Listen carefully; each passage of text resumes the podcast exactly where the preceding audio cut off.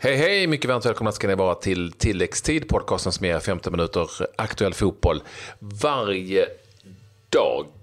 Det har ju varit hektiskt på senare tid, men Claes, igår lugnade ner sig åtminstone något. Ja, det gjorde ju det. Det var ju en transfer deadline day som givetvis eh, skapade mängder av rubriker. En av övergångarna som skedde, det var ju Pontus Dahlberg till eh, Watford och vi har pratat med eh, Pontus och hört lite varför han valde eh, att signa på för Watford. Mm, alltså väldigt små roliga fakta om Skandinaviens dyraste fotbollsspelare någonsin. Var det en katt som gjorde att Rosenborg blåstes på en hel del miljoner? Ja, och så har IFK Göteborg värvat ifrån Norge Mikael Ingelbrettsson, eh, senaste nyförvärvet.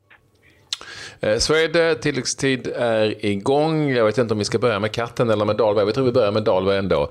Eh, för att eh, han eh, är alltså ja. nu, som vi sa, helt klar för... Katten får vänta. Katten får vänta. Han är alltså nu helt klar, som vi sa, för uh, igår för Watford. och Eh, jag vet inte vad eh, du har för ingångar, men du lyckades eh, åtminstone få tag på honom, vilket två har misslyckats med. Var det trevligt snack? Ja, ja men det var det. Pontus är en eh, skön eh, lirare. Träffades faktiskt första gången när jag träffade på honom. Det var när IFK var på träningsläger Eh, förra året nere i Dubai och det var egentligen då kanske många som lärde känna Dahlberg egentligen på riktigt när han gjorde sin eh, fina match mot Brönnby. Men eh, det har givetvis varit eh, en, en jakt på honom och eh, när det är klart är det klart. Och, Eh, till slut så fick vi faktiskt en, en pratstund med honom och eh, ändå som väldigt balanserad och, och nyanserad i det han känner och i med övergången. Ja, du befinner dig i ett, äh, härligt Spanien. Äh, hur äh, är läget där nere om vi börjar där? Nej, det är bra. Det är skönt att komma ner lite till lite varmare klimat och sådär och komma bort från Sverige. Så det, det, det är uppskattat. Du, eh, jag ska säga först och främst kanske också ett stort grattis till eh, nya kontraktet med eh, Watford. Eh, vad är känslan nu när det är klart? Eh, nej, det är skönt såklart. Skönt att kunna lägga, lägga det bakom sig och fokusera framåt. Eh, så på det sättet är det skönt. Har det varit ett svårt beslut? Eh, nej, svårt på det sättet att eh, det är mycket som man ska ta in och eh, väga mot varandra. Sådär. Men eh, nu när man har tagit beslutet så känns det bra. Vad är det för liksom, detaljer som har varit avgörande? För, liksom, för vi vet ju att det varit flera klubbar som har varit intresserade. Uh, nej, det, det är väl det att de ska ha haft en, uh, haft en bra plan för mig och att de visar att de uh, tror på mig. Uh, samt att uh, målvaktstränaren ska, ska ha en bra, bra teknik för att utveckla målvakter och sådär.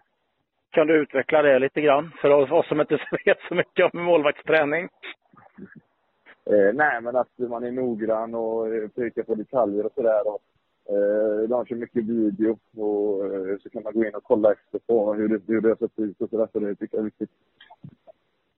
Vad, vad sa han när du pratade med målvaktstränaren? Vad, liksom, vad, vad tyckte han? Liksom, vad dina styrkor och sådär? Vad, vad var deras intryck av dig? Eh, nej, vi snackade inte så mycket sånt, utan det var mer liksom en allmän bild om målvaktsträning och sådär och vad han tyckte. Man skulle trycka, trycka på sådana grejer och så man fick en allmän bild om hur han var som målvaktstränare. Vad, vad fick du för intryck av klubben i, i, i sin helhet när du var där? Eh, nej, att det verkar vara en schysst klubb som eh, hela tiden vill utvecklas och bli bättre eh, på det, de sakerna de gör. Så eh, det är en positiv känsla. Han du träffa nya tränaren? Det har ju hänt en del på den fronten. Ja, precis. Nej, utan jag, jag valde att ha snacket med målvaktstränaren här och satt en längre stund med honom istället för att få en uppfattning om hur han var och sådär eftersom han jobbar tajt som målvakt kontra målvaktstränare. Mm. Vad, vad, eh, vad som, det är ju givetvis ett, ett enormt steg nu att ta liksom från eh, allsvenskan till, till Premier League. Var som, vad fanns det några tveksamheter kring att det steget skulle vara för stort eller liksom, känner du själv att äh, det, här blir, det här blir bra? Nej, det är klart att sådana tankar finns alltid. Det är ett stort steg. Man får, man får räkna med att det är ett x antal månader inkörningsperiod och sådär. Så får man ta det därefter sedan. Eh, men det är klart att det är ett stort steg. Man får, man får jobba hårt så får man se, se hur det går sen och visa på planen. Vad har du för relation till, till Premier League? Eh, nej, det är väl att man har kollat på det när man var yngre och eh, kollat på matcher sen eh, på helgerna och sådär. eh, sen har jag väl inte något riktigt favoritlag utan det är väl relationen är väl på det sättet att, att man har följt ligan. Det har varit många bra matcher och sådär genom åren som man kollat på. Alltså återigen en målvaktsfråga här liksom, men målvaktsarbetet i, i Premier League, liksom, vad, vad, vad, känner du att det skiljer från det kanske som är hemma i, i Sverige? Och, och det du har känt internationellt med u landslaget Eh, nej, det är klart det hela går mycket snabbare och sådana här grejer. Och, ja, man måste vara med i tanken på det sättet att ja, det är en, ett helt annat klimat och sådär.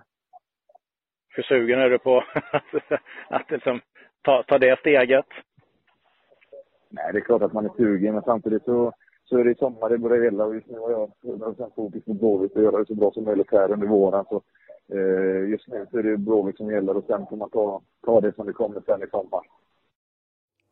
Ja, det är ju frågan här om Dahlberg möjligtvis skulle kunna vara ett eh, alternativ som, som tredje målvakt i, i en, i en VM-trupp. Jag minns att man 1994 faktiskt tog ut Magnus Hedman då, som också var väldigt ung och lovande. Kanske inte landets bästa tredje målvakt, men Tommy Svensson tyckte att ja, men det är bättre att han hänger på så att han får känna av. Han är ändå en framtida landslagsman. Ja, lite som man säger där så, så, så blir det ju som att äh, men fokus just nu blir ju på IFK Göteborg och äh, han vet om att det finns tre bra målvakter som, som spelar just nu. Men det är klart att om, om då Kristoffer hamnar i ett läge, Nordfält, att han inte får spela någonting och, och han gör det bra, så är det klart att det, det, det är aktuellt. Men är, alltså, är det på någon post som vi har det riktigt bra i svensk fotboll just nu så är det ju, är det ju på målvaktsfronten. För att där, där ser det väldigt bra ut med målvakter som i alla egentligen är en, en väldigt bra ålder. När vi ändå är inne på IFK Göteborg, du sa det i löpet där, eh, de har ju inte haft det allt för lätt med att locka till sig spelare, men nu ser det ut att vara klart. Eh, återigen då med en eh, norrman som man har haft eh, lyckan med förut. Ja, eh, inte den här norrmannen, för han har inte varit i Blåvitt tidigare, men, men han är på väg från Turkiet till IFK Göteborg. Ja, eh, ytterligare ett nyförvärv som är på väg in under, under eh, Mats Gren. Det har ju varit en, eh, en ganska stor omsättning på, på spelare i, i Blåvitt. Så att det är väl ganska bra att liksom, det, det trillar in lite i. Sen är det klart att det finns en viss... Alltså, ja, kanske mer från oss egentligen, att det är frågetecken för det är en spelare som man inte känner till så, så oerhört mycket. Men eh, Eh, det känns lite spännande då helt plötsligt med IFK Göteborg som man inte kanske tyckte innan. Han heter alltså Mikael Ingebrigtsen eh, och han är 21 år. Varför jag sa att han eh, kommer från Turkiet till Blåvitt och deras läger i eh, Murcia, Spanien. Det är för att där är Tromsö på läger och han tillhör Tromsö, 21 år igen. Alltså den här spelaren som skulle ha varit med i en träningsmatch under gårdagen mot Rubin Kazan men han kom inte till spel och när reportrar på plats kollade med tränaren Simo Valakari så sa han att spelaren vill dra och har anbud från en annan klubb och det visade sig att det då är IFK Göteborg. Jag vet inte om han sa att han vill dra. Han, han vill dra. Det är, det är ganska konkret någonstans ändå.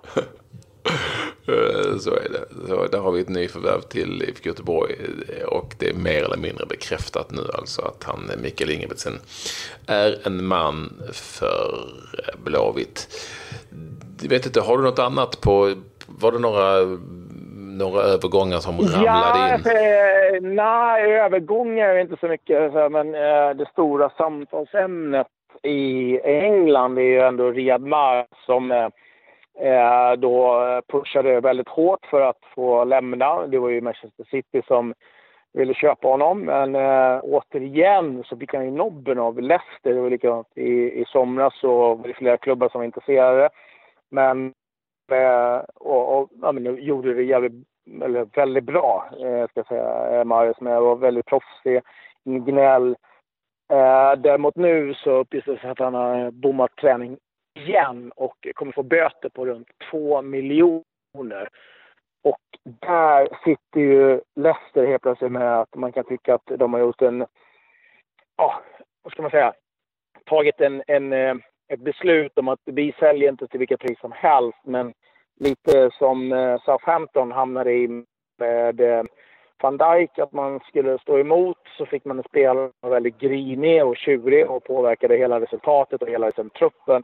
Och där tror jag någonstans att eh, Leicester har hamnat igen. Alltså, jag tror att de hade mått bättre av att låta Mares gå, tacka för sig, tack för det som varit. Men eh, det tror jag eh, på sikt kommer vara eh, en problematik som kommer förfölja Leicester eh, säsongen ut.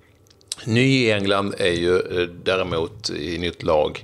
Eh, han har skrivit här för Crystal Palace. Norman, vi berättade det. Alexander Sörloth, han är den dyraste spelaren. 185 miljoner kronor som går från ett skandinaviskt lag eh, till någon liga 22 år gammal. Och det, jag, jag, fick ju ett fantastiskt, en fantastisk, eller vi fick en fantastisk tweet om detta som var lite fun fact. Det var ju fantastiskt alltså. Vem var, jag ska säga, jo, det var ju Helga Gimse, tror jag kan vara norska som, eh, som mm. Eh, twittrade om detta.